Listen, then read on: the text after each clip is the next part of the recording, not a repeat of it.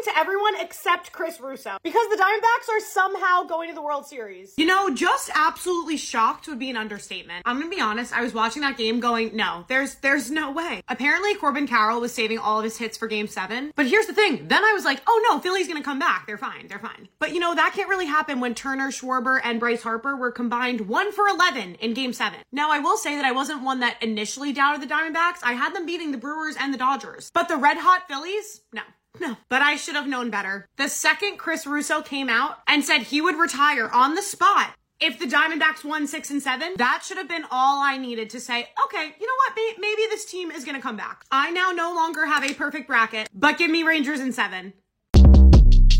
Short Cast Club